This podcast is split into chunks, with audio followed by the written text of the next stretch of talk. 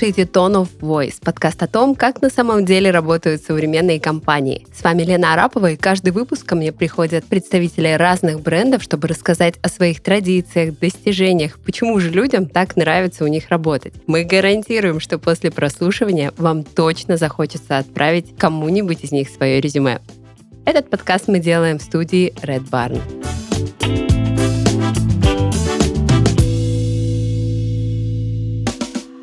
И сегодня у нас в гостях компания Friends Moscow и Head of Strategy Даша Кравцова. Привет, Даша. А, привет, привет. Начнем с общего вопроса. Расскажи, пожалуйста, чьи задачи решает Friends и чем может помочь своим клиентам? Наше агентство в первую очередь известно как креативное агентство. Мы работаем с довольно крупными брендами, такими как Йота, Адреналин Раш, Эпика, всем известный бренд, э, и другими не менее известными и классными брендами. Мы помогаем тем, что мы для какой-то части брендов, у которой еще не создан бренд, этот бренд создавать с нуля, а, и для тех, кого уже есть текущий бренд, мы помогаем коммуницировать с аудиторией. Мы понимаем как раз-таки, э, как, к какой аудитории мы обращаемся, что им и как следует говорить для того, чтобы найти, в общем-то, тот самый э, отклик в сердцах людей э, и взрастить их любовь и каким-то образом поменять отношения их именно к брендам. То есть, по сути, мы помогаем выстраивать отношения между брендами и людьми. Ну и, наверное, если говорить про какие-то известные кейсы, это вот, собственно, это реклама Йоты. В какой-то момент как раз коммуникация была с циановым фоном, где, в общем-то, на телевизоре, например, в течение 30 секунд не происходило ничего, кроме того, что люди видели это реклама Йоты. И, в общем-то, больше не было ничего. Да, такая первая мета-реклама, на самом деле, на российском рынке, которая появилась. Это очень круто. Ну и вот, кстати, об этом хотела спросить. Уровень э, ваших клиентов и портфолио ну, действительно поражает. И я хочу узнать, это целенаправленная стратегия или все-таки сарафанное радио работает? Есть ли в числе ваших клиентов стартапы? Ты знаешь, э, наверное, сейчас работаем действительно с довольно разными клиентами, э, но со стартапами, наверное, в меньшей степени э, такого, такого опыта, наверное, у нас, ну, скажем, он был, но сейчас практически с ними не взаимодействуем. Вот, как правило, это компании, в которых уже есть отдел маркетинга, либо есть бренд-менеджеры, потому что, как правило, опять же, я могу подсказать, что есть какой-то определенный нюанс, да, есть охватная коммуникация, есть тактическая коммуникация, вот, и мы скорее помогаем помогаем строить и выстраивать именно охватную коммуникацию. Это, как правило, важно для брендов достаточно крупных уже, для которых важно построение знания среди большой аудитории. Слушай, а как в таком случае делятся зоны ответственности, когда у компании есть свои большие отделы и даже департаменты? Какая часть задач уходит э, вам? Ну, могу, наверное, так сказать, что, как правило, в больших компаниях безусловно, даже ответственность бренд-менеджера, она во всех компаниях разная, а, но прежде всего это такие, скорее, адвокаты бренда, которые очень хорошо, досконально знают продукт а, и а, как-то очень глубоко чувствуют и понимают э, бренд внутри. Вот, и мы, наверное, по своей, по своей сути являемся, являемся таким клеем как раз-таки между брендами и аудиторией, потому что, как правило, мы больше, наверное, понимаем про людей в этом смысле, потому что мы постоянно занимаемся э, их изучением, изучением культуры, которая, которая, собственно, их окружает, э, проводит большое количество интервью, регулярно знакомимся со свежими ресерчами, сами их проводим и делаем э, разными методиками, поэтому в этом случае их ответственность — это ответственность с точки точки зрения продукта, да, и постановки целей, в общем-то, да, на какой сегмент, например, да, мы должны ориентироваться. А наша задача — это уже задача как раз-таки, ну, с одной стороны, коммуникационная, да, понимание того, действительно, что мы им рассказываем и как, вот, э, это если мы говорим про коммуникационную часть. Опять же, да, если мы говорим про бренд-стратегию, действительно, а как мы должны выглядеть, чтобы завоевать любовь, собственно, целевой аудитории выбранной компании. Окей, а какие современные методы, тренды для того, чтобы получить действительно лучшие, достоверные и полезные данные для себя вы используете? Ты знаешь, на самом деле это скорее микс способов.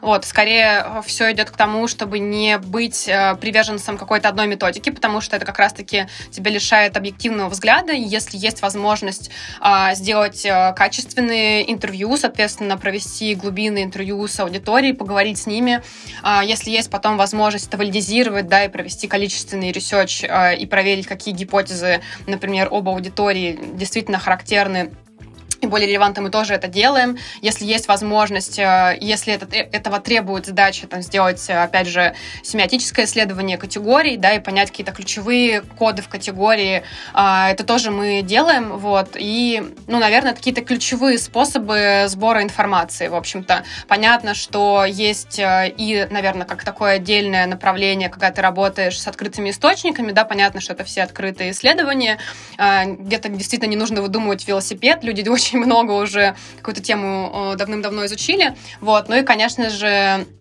э, круто работать с цифровой этнографией, в общем-то, когда ты как раз у тебя есть портрет определенной целевой аудитории, да, а, где ты смотришь, как они себя ведут, что они пишут, э, что они о себе выкладывают, что они себе рассказывают, как они отвечают на реагируют на определенные темы. Вот это, наверное, уже тоже другой способ сбора информации вот, где это скорее не их пострационализация о себе, вот, а где это скорее их естественное поведение в среде. Наверное, поэтому стараемся включать максимально разнообразный спектр, вот, и где-то посередине и находится правда.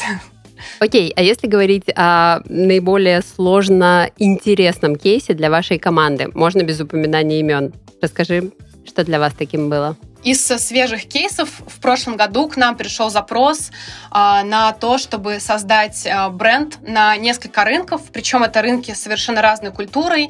Соответственно, этот бренд, который а, должен будет существовать и на американском рынке, и на азиатском, и одновременно на российском рынке, и на европейском рынке. То есть это совершенно разные культуры, при этом объединенные тематикой образования, поэтому для нас а, был тоже такой вызов а, создать бренд, по сути, с нуля, который, с одной стороны, по своему смыслу смыслу был бы релевантен совершенно разным культурам. И нам нужно было достаточно оперативно изучить и понять, опять же, разными а, методами исследования, а, что, а, какие есть какие есть отношения между людьми и образованием, как они вообще к этому относятся, какие там есть, э, наверное, новые, опять же, тенденции. А, и это была задача, наверное, как раз-таки, с одной стороны, найти какие-то вещи достаточно свежие, но при этом актуальные для разных культур. Вот это, наверное, была самая сложная задача. Вот. Это как бы один из кейсов, а другой из кейсов, когда то, также к нам пришел клиент с брифом, когда он сказал, что, ну, мы пока не знаем до конца, что мы будем продавать, да, возможно, сегодня это банкинг, а завтра это пароходы, вот, ну и рынки все. И тут э, где-то в комнате в этот момент умер стратег, вот, потому что это всегда, э, конечно, большая проблема, и легче всего работать э, с более конкретным пониманием, какой конкретно продукт, какая, конкрет, какая конкретная хотя бы культура. Давайте начнем с этого. Вот, поэтому это был такой э, вызов потихоньку структурировать работу с этим клиентом, да, но там мы тоже нашли способ. В общем-то, мы как раз-таки пошли от команды, э, раскрывая карты, да, и как раз-таки пытались понять, что именно на уровне ценности драйвит саму команду клиента. И пошли не от изучения аудитории и каких-то культурных аспектов, а больше от них самих. Окей, а бывают какие-то курьезы, которые связаны как раз с межкультурным, национальным восприятием бренда, вплоть до названия продукта? У нас не было таких курьезов. Я думаю, что и, при желании можно их всех найти в интернете, где как раз-таки при непонимании того, что это слово означает в разных культурах, да, как бы есть все эти э, все эти мемы, в общем-то, ну, наверное, так сходу не приведу, не запомню. У нас не было такого. Положа руку на сердце. Okay. Хорошо, давай поговорим о команде Friends. Собственно, почему так называется компания, как давно существует бренд и какие ребята у вас работают? Агентству 10 лет. А, я в агентстве работаю 4,5 года. Насколько мне известна легенда появления этого названия. А, ребята отчасти а, взяли название достаточно известного сериала Friends, в общем-то. А, да, но это не было слепым копированием известного названия сериала. В общем, ребята по своей натуре все довольно концептуальные персоны, и они увидели там э, мысль заключающаяся в том, что они были довольно разными личностями, э, совершенно где-то местами противоположными, но за счет вот такого э, какого-то микса, да, совершенно, ну, то есть какой-то непохожести, они и дружили достаточно долго все вместе, да, и в этом смысле они увидели э, ту же самую черту и у себя, и на самом деле действительно они все очень разные, и поэтому вполне себе эта концепция, история про друзей. в общем, она работает. Вот, ну и, и по сей день, в общем-то, ребята остаются друзьями. Вот. А, это такая, а, наверное, легенда, с одной стороны, но мне кажется, что на сегодняшний день, с точки зрения, опять же, идентики, скорее, ну, мы никак с этим сериалом, конечно, не связаны, да, и являемся довольно сейчас самостоятельным брендом, а, но понимание и какая-то связка, да, с, вообще с концепцией дружбы, она на самом деле есть. И на сегодняшний день, наверное, ну, могу сказать, что и я здесь нашла своих друзей, а, много ребят, кто просто и помимо работы дружат и общаются, и это действительно так, вот, и действительно такая дружеская атмосфера, она есть. Это очень здорово. А как вот с точки зрения найма в команду? Ведь недостаточно просто хардскиллами обладать для того, чтобы стать частью вот такой вот дружественной команды. Какие софт-скиллы для вас важны э, среди новых сотрудников? И, собственно, как вы это можете проверить? или проверяете на практике? Наверное, я здесь сразу обозначу, да, что я лично занимаюсь наймом только стратегов, вот, и, наверное, скорее uh-huh. э, слышу, да, когда мы делимся опытом с ребятами, э, как происходит э, процесс отбора э, персонала. У нас, кстати, только в прошлом году появился HR-менеджер, что интересно. И она нам сейчас как раз-таки помогает с подбором. Но всегда это, ну, помимо, действительно, ты абсолютно права, что помимо хард-скиллов, на которые в первую очередь мы смотрим, потому что это просто, ну, как бы must, это действительно история про то, что насколько тебе, в принципе, комфортно с человеком, вот, насколько ты смотришь на него и насколько ты готов э, действительно с ним дальше каждый день взаимодействовать, что делать или нет. Потому что, опять же, как-то мы так друг с другом договорились, в общем, и для себя э, заключили, что у нас не огромная корпорация, там, не знаю, в миллион человек, да, где неважно какой человек, главное, чтобы он круто делал свою работу. Вот. Это не так. Э, вот. Важно еще и то, чтобы тебе действительно хотелось с этим человеком работать. Вот. Это, наверное, ну, какая-то, может быть, достаточно общая, да, характеристика статистика, вот, но она а, правда есть. Вот. Ну и, конечно же, ну, вторая история важная, ну, не подбирать людей просто тупо похожих на тебя, вот, а выбирать действительно достаточно разных людей. И в этом смысле очень тоже здесь какой-то коннект, connection между историей про Friends, в общем, а, не бояться как раз-таки звать людей, не похожих на тебя, вот. Но если они действительно а, чем-то выделяются, чем-то интересны, главное, наверное, вот эта история про... Она все еще жива, про какое-то действительно небезразличное отношение к делу, вот, потому что если, ну, для тебя это, не знаю, там просто работа, это ну, наверное, здесь так не работает, потому что очень важно твое вовлечение, очень важно, чтобы тебе действительно было интересно. А, потому что как только ты подходишь к этому исключительно, ну, типа, я сделал, заберите, формально это проходит вроде бы как должно быть нормально, а, из этого не вырастает гениальных проектов. Согласна, и вот здесь прям хочу тебя расспросить. Э, компании используют абсолютно разные методики проверки компетенций и вот этого мэтчинга с командой. Как понять, что человек будет неравнодушно выполнять свою работу, что он будет болеть за дело? Но пока, опять же, да, чтобы было понимание, да, у нас там сейчас примерно 56-60 человек в штате. Э, это не, опять же, не огромная корпорация. Вот. И вот этот момент, наверное, он, не знаю, еще не или пока просто нет и не будет, э, нет какого-то теста, например, да, который мы даем и говорим, вот, пожалуйста, прочитай, посмотри. Я в первую очередь смотрю на те проекты, которые делал человек, вот, э, на то, как он про них рассказывает. Для меня, ну, в, принципе, мне после этого все понятно. вот, то есть э, он может, условно, да, говорить, что мне очень интересно, я очень за, заинтересованный в своем развитии специалист, вот, но не нужно быть симпатией во лбу, вообще можно включить эмоциональный эмоциональный интеллект и просто послушать о том, как человек действительно рассказывает про свою работу. Вот, и да, и, ну, наверное, из каких-то таких вещей, которые можно рационализировать, да, когда он действительно рассказывает это в каких-то деталях, а, в подробностях, как он к этому подошел, где ты видишь действительно какой-то нестандартный подход. Для меня это тоже, правда, важно. Вот, когда человек э, способен рефлексировать над тем инструментарием, который он использует. Типа, а здесь я использовал вот это потому-то, потому-то. Или здесь я решил поставить вот такой эксперимент и узнать. Или тут мне стало интересно. Ну, вот по каким-то, может быть, каким-то таким совсем маячкам можно и понять, насколько действительно э, человек э, был вовлечен в тот предыдущий свой, в общем-то, опыт э, и предыдущий угу. проект. Ну вот сейчас э, мы говорили с тобой о кейсах, когда будущий кандидат, он обладает опытом, скорее всего, каким-то значительным. А новички могут претендовать на какие-то позиции в компании? Я имею в виду те, кто имеет минимальный опыт работы или не имеет его вовсе. Есть ли такие позиции в команде? Да, слушай, на самом деле, э, наверное, в прошлом году мы начали расширять штат, э, конкретно и в агентстве в целом, и отдельно в отделе стратегии. Э, и здесь, наверное, у нас есть сейчас джуниорские позиции. В прошлом году мы впервые взяли стажера из высшей школы экономики, э, и это был достаточно успешный опыт. Она сейчас работает у нас как раз джуниор-стратегом. Здесь, ну, если мы там говорить про каналы, да, где, собственно, этих людей ищем и как тоже их выбираем. Здесь в первую очередь, конечно же, мы смотрим на выпускников курсов. Собственно, есть э, связанный с Friends бренд, это Mets. Это тоже образовательная как раз-таки площадка, где я являюсь лектором и соавтором отдельных курсов.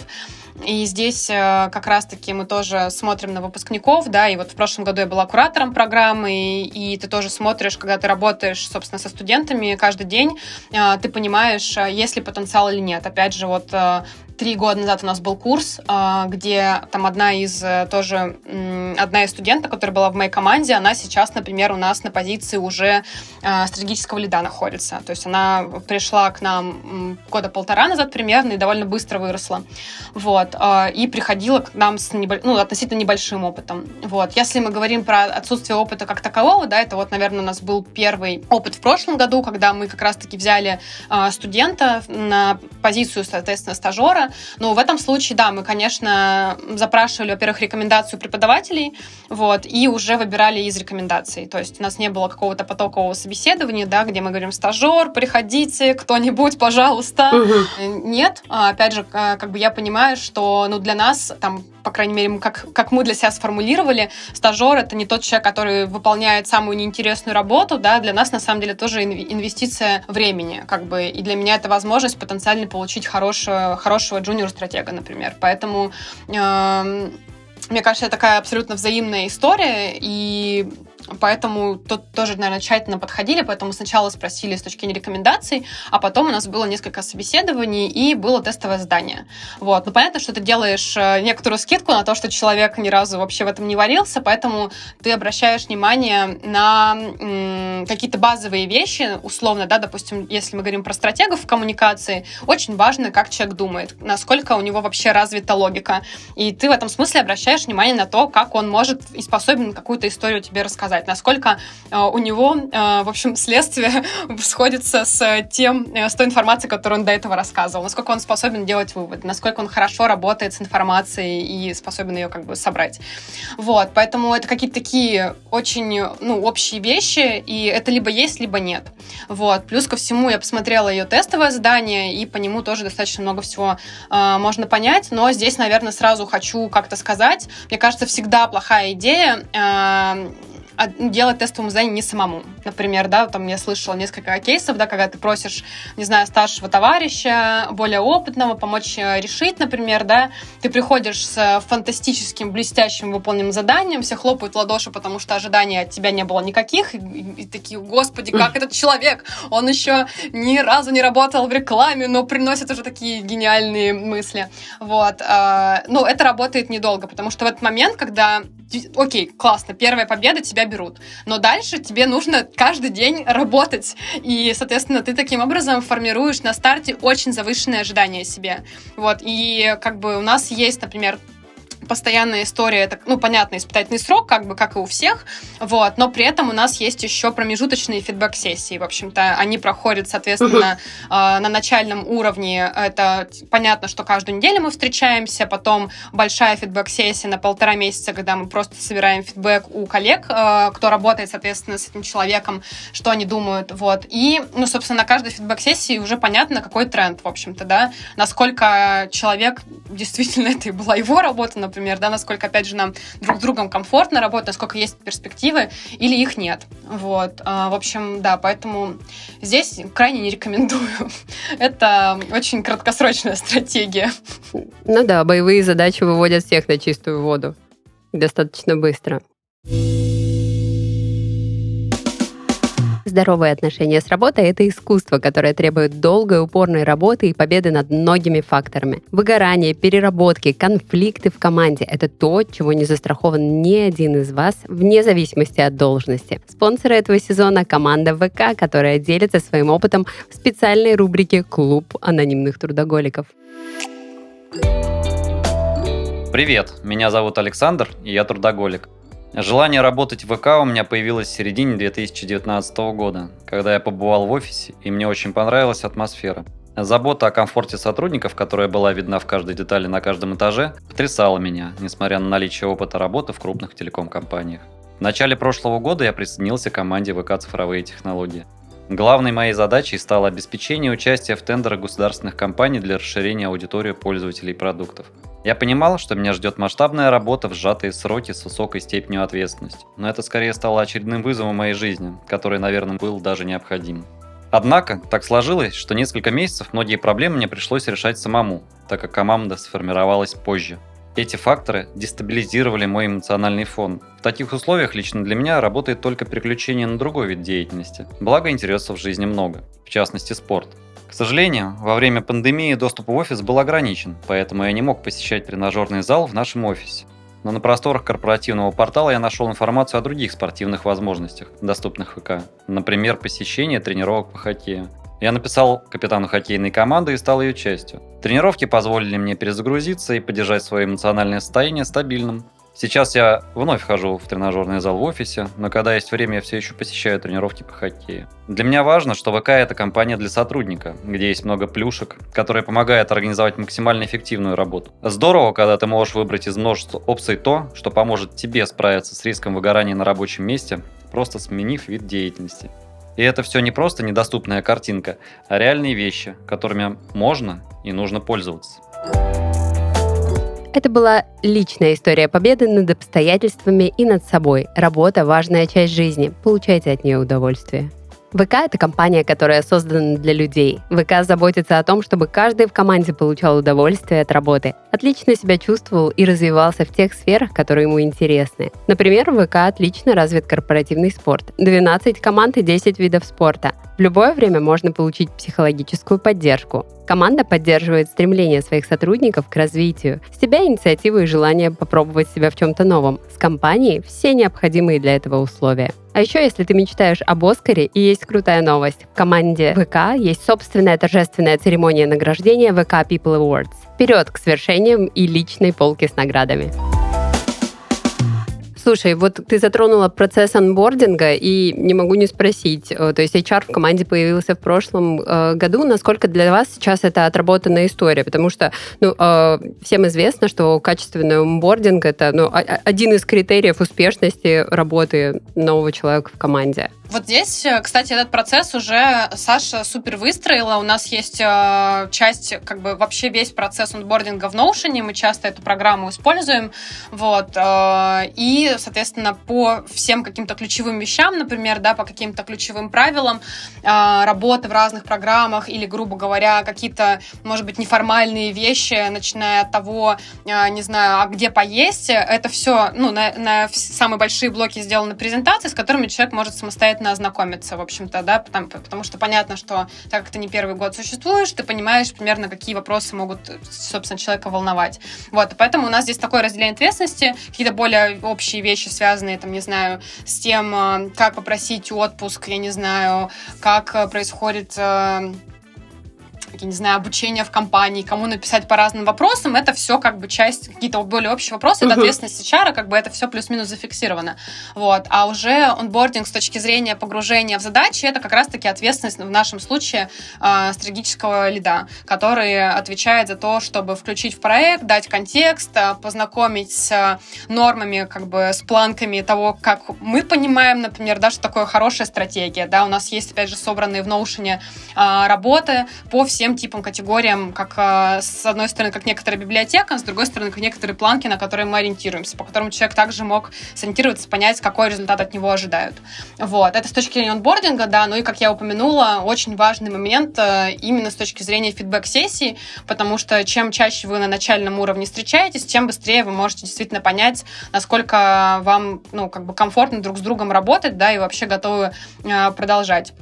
Вот, ну и вообще, наверное, тоже в прошлом году большая такая часть работы вообще общекомандная э, заслуга, что мы сделали действительно фидбэк-сессии регулярными. То есть у нас сейчас есть календарь фидбэк-сессий на год вперед, да, по разным должностям этот период разный, где мы встречаемся. Сейчас, э, в принципе, мы стараемся автоматизировать процесс фидбэк-сессий, и у нас есть, с, опять же, с конца прошлого года программа People Force, э, где а, да, я пока еще тоже не до конца знаю функционал, но, например, часть, связанная с фидбэк-сессиями, если раньше мы все это ну, проводили опросы через Google Docs просто в, в, в этой программе, в общем-то, собирали, то сейчас это как раз будет в этой программе, этот материал будет храниться, в общем-то, и он будет как раз-таки доступен и человеку, и его непосредственному руководителю.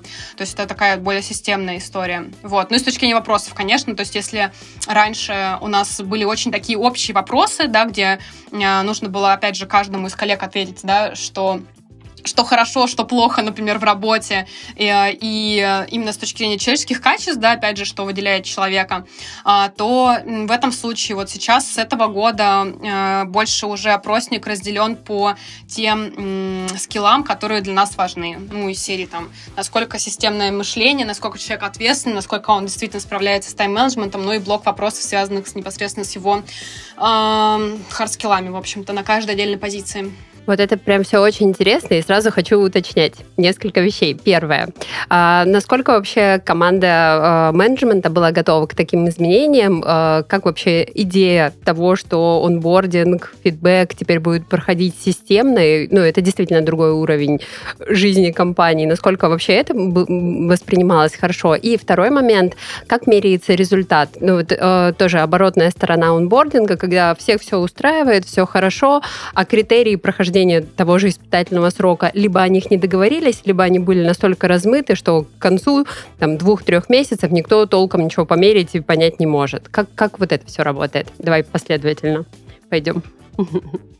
много вопросов, прости. На самом деле к этому приходили скорее естественным путем, да, потому что эм, когда у тебя небольшая команда, да, и как бы все на виду, и ты понимаешь, вот человек растет, вот он не растет, ну, там, не знаю, э, но когда штат расширяется, да, должны быть, мне кажется, это просто необходимость, когда у тебя должны быть более упорядоченными процессы и более прозрачная история, в общем-то, действительно, как бы почему на основании чего принимаются разные решения.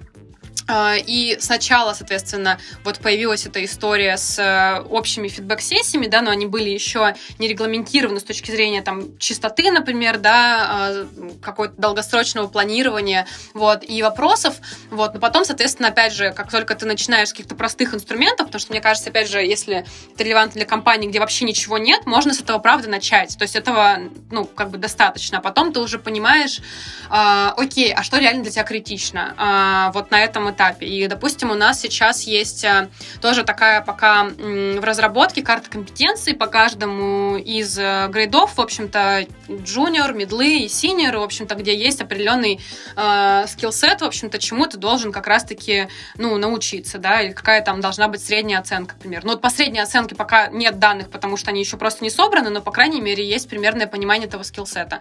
С точки зрения того, как это воспринято, на самом деле, там не было какого-то, знаешь, не было никакого сопротивления сопротивление, ну, потому что, мне кажется, это вещь, которая, наоборот, э, дает тебе больше понимания, э, ну, во-первых, и фидбэк человеку, да, не просто, э, ну, в целом ты окей, или в целом, кажется, это не окей, э, что с этим делать, ты не понимаешь, да, потому что мы столкнулись с тем, что из общего фидбэка не всегда понятно действительно э, и чего, а что конкретно не нравится, да, с чем ты конкретно столкнулся, и поэтому, наверное, уточнение по блокам дает тебе понимание, в чем именно проблема. То есть проблема, не знаю, в тайм-менеджменте, да, и, допустим, тогда тебе быстрее, ну, то есть ты понимаешь, как с этим работать, типа на какие нужно, не знаю, пойти курсы или конкретно давай подумаем, если это не курс, да, как общее, как будто подорожник, который ты прикладываешь, и все, конечно же, решается через три месяца.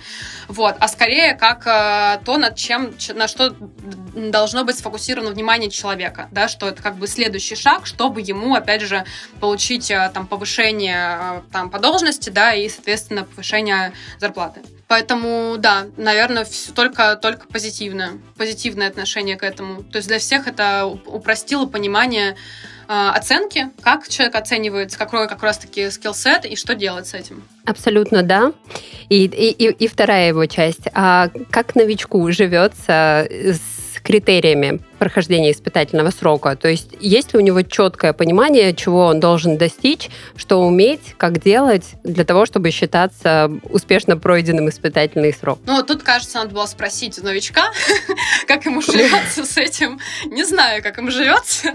Окей, если говорить про фидбэки, да, как бы, что люди говорят, им как раз-таки, ну, насколько я слышу, наоборот, э, для ребят тоже это очень э, классная возможность. Я говорила, что на старте, да, у тебя там есть три месяца, месяца, да, и у тебя есть эти регулярные встречи, вот, и человеку понятнее, как бы, как двигаться. А, я, наверное, здесь сразу сделаю заметку на полях, что пока, наверное, если мы говорим про новичков, понятно, что это может быть не до конца еще, это тоже серая зона, как раз над которой нужно поработать, потому что скорее на старте ты не ставишь задач. То есть э, на старте моя там, не знаю, задача руководителей э, человека понять, насколько человек соответствует той э, зоне компетенции, на которую вы взяли. Поэтому задача максимально дать э, такое количество проектов, да, увидеть, как человек с этим справляется или не справляется, по большому счету. Задача проявить себя, в общем-то, такая очень, очень общая. А дальше ты как раз-таки э, уже только после, по, ну, по итогу там фидбэк-сессии, там, трехмесячная, ты уже понимаешь, окей, там, что классно, что не классно. И можешь уже конкретизировать задачи. То есть на первых порах просто испытательный срок действительно то, чтобы понять, насколько ну, вам друг с другом хорошо работать. Даш, ты ранее затронула, что э, у вас есть своя образовательная платформа, и это возможность найти потенциальных э, кандидатов к себе в команду. Но на самом деле это сейчас, мне кажется, одна из э, больших проблем, потому что количество онлайн-образовательных таких площадок ширится, а количество людей, которые после прохождения обучения не могут найти работу, тоже растет. Вот есть ли какие-то советы для тех, кто там перепрофилировался или прошел новое для себя обучение, найти работу? Не знаю, нет, наверное, какой-то пилюли здесь. А, я бы, наверное, ну, исходя из какого-то какого-то вот понимания сейчас очень ограниченного того, что происходит, по крайней мере, на рынке рекламы, коммуникации, в том числе стратегии, наверное, бы обращала внимание на действительно, ну, тех преподавателей, которые тебя могут или не могут чему-то научить, в общем, какой-то собирала бы вообще там прям прицельный фидбэк и понимала бы э, на защите, например, да, вот, допустим, вот опять же, если, если говорить про платформу, да, вот у нас в конце года была защита выпускников э, стратегов, например, да, где э, наша была задача в том числе там как кураторов э, позвать максимальное количество стратегических директоров и агентств классных, которые могли бы посмотреть вообще и понять действительно, ну, то есть, типа, нужен, не нужен, это наша ответственность. Ну, по крайней мере, сказать, типа, смотрите, ребят, все постоянно говорят про то, что ресурсов нет, где их искать, вот, пожалуйста, есть конкретная возможность посмотреть сразу 25 человек, вот, а, да, вы потратите, не знаю, там, один свой день, два своих выходных дня, но у вас, как бы, зато будет какое-то такое понимание, поэтому, ну, с точки зрения выбора, наверное, курса, если вот так к этому подойти, я бы спрашивала uh-huh. еще про то, как бы, а кто будет, да, на оценке, да, какие агентства планируется пригласить, вот, ну, а с точки зрения дальнейшего поиска, ну, наверное, тоже могу поделиться, что э, у меня тоже вот были в прошлом году кейсы, когда у нас не было там официально открытой позиции, да, но мы там только понимали, что, наверное, нам нужно, нужен человек, поэтому, мне кажется, никогда не нужно стесняться писать э, на почту, э, не знаю, на Facebook или в любые доступные средства связи и просто говорить о себе, вот. Возможно, да, вам, возможно, вам не ответит, это ок, наверное, вот. Возможно, вы как раз попадете в тот момент, когда человек нужен, вот. Но так, соответственно, мы тоже нашли одного из стратегов, вот, она прислала свое портфолио, как бы ты такой, окей, типа, ну, опять же, ты понимаешь, что, может быть, если у тебя сейчас нет открытой позиции, но важно понимать, опять же, что за человек, чтобы случае возникновения вопроса, что тебе нужен кто-то, угу. ты мог бы к нему обратиться. Вот. Ну, то есть ты понимаешь, что, окей, вот она пришла, рассказала про себя, сделала тестовое, и дальше ты уже, в принципе, понятно, зависит от компании, но, допустим, ты уже понимаешь, что классно, наверное, здорово было бы человек, с этим человеком поработать. Вот. И ты уже скорее ищешь возможность для того, чтобы его включить в команду. Так что, друзья, не скромничаем и заявляем о себе громче. Окей, Даш, э, еще мне хочется спросить, вы помогаете компаниям развивать, иногда даже, наверное, создавать свой бренд. А как работаете сами с э, собственным HR-брендом? Я тебе так могу сказать, что, наверное, целенаправленно с этим там никто особо не работал, опять же, да, как будто бы, знаешь, что-то случилось в конце прошлого года.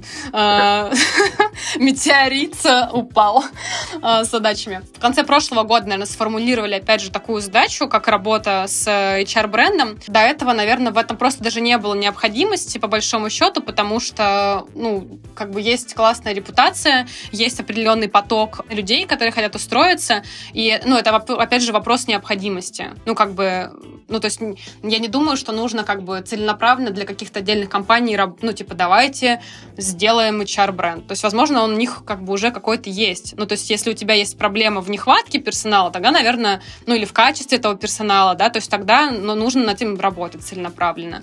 Вот, поэтому, опять же, как бы у нас эта история была связана с тем, что мы, опять же, мы растем, да, нам нужны еще как раз специалисты не из нашей индустрии, потому что, грубо говоря, внутри индустрии, да, нет там проблемы с м, потоком копирайтеров, директоров или там тех же стратегов, вот, но при этом, к примеру, когда тебе нужно искать э, условно HR, э, PR-менеджера, SMM-щика или кого-то угодно, и тут дальше возникает вопрос, насколько эти люди вообще в курсе, что у тебя за агентство, вот, э, и вот, окей, вот тут возникает вопрос, что типа, ну как бы ты же никогда вообще это не ставил задачи, никому про это не не рассказывал, логично, что про тебя никто не знает. Вот, поэтому мне кажется, что здесь, да, то есть нужно понимать, зачем, прежде всего, с какой, на какую задачу будет работать э, ваш HR-бренд, в связи с чем мы решили им заняться. Какую задачу решает HR-бренд вашей команды сейчас? А, ну, смотри, ну, в том числе, вот я тебе как раз и проговорила, это поиск э, тех специалистов, которые не имеют прямого отношения, наверное, к рекламной индустрии, вот. Uh-huh. Ну, как бы это одна из задач. Вот, ну и в том числе, как бы, наверное, эта история про, опять же, появляется достаточно много агентств, э, новых, свежих, вот, у тебя как бы усиливается конкуренция, поэтому ты все равно так или иначе начинаешь чуть больше работать с этой историей, вот. Ну, наверное, это уже история про, в этом смысле, не построение знания, скорее, а сколько про э, пред, работу с предпочтением, то есть насколько, как бы, выбирая, если мы представляем человека, да, вот у меня там, не знаю, четыре оффера, к примеру, куда я пойду, вот, наверное, на эту задачу. Окей. Даш, мы уже затронули некоторые процессы, и мне хочется в целом узнать, как сочетается креатив вообще с бизнес-процессами и операционкой. Как, как вы в этом живете? Ну, наверное, нужно было этот вопрос задать нашему SEO. Вот, а, потому что как раз-таки наш э, SEO — это бывший креативный директор.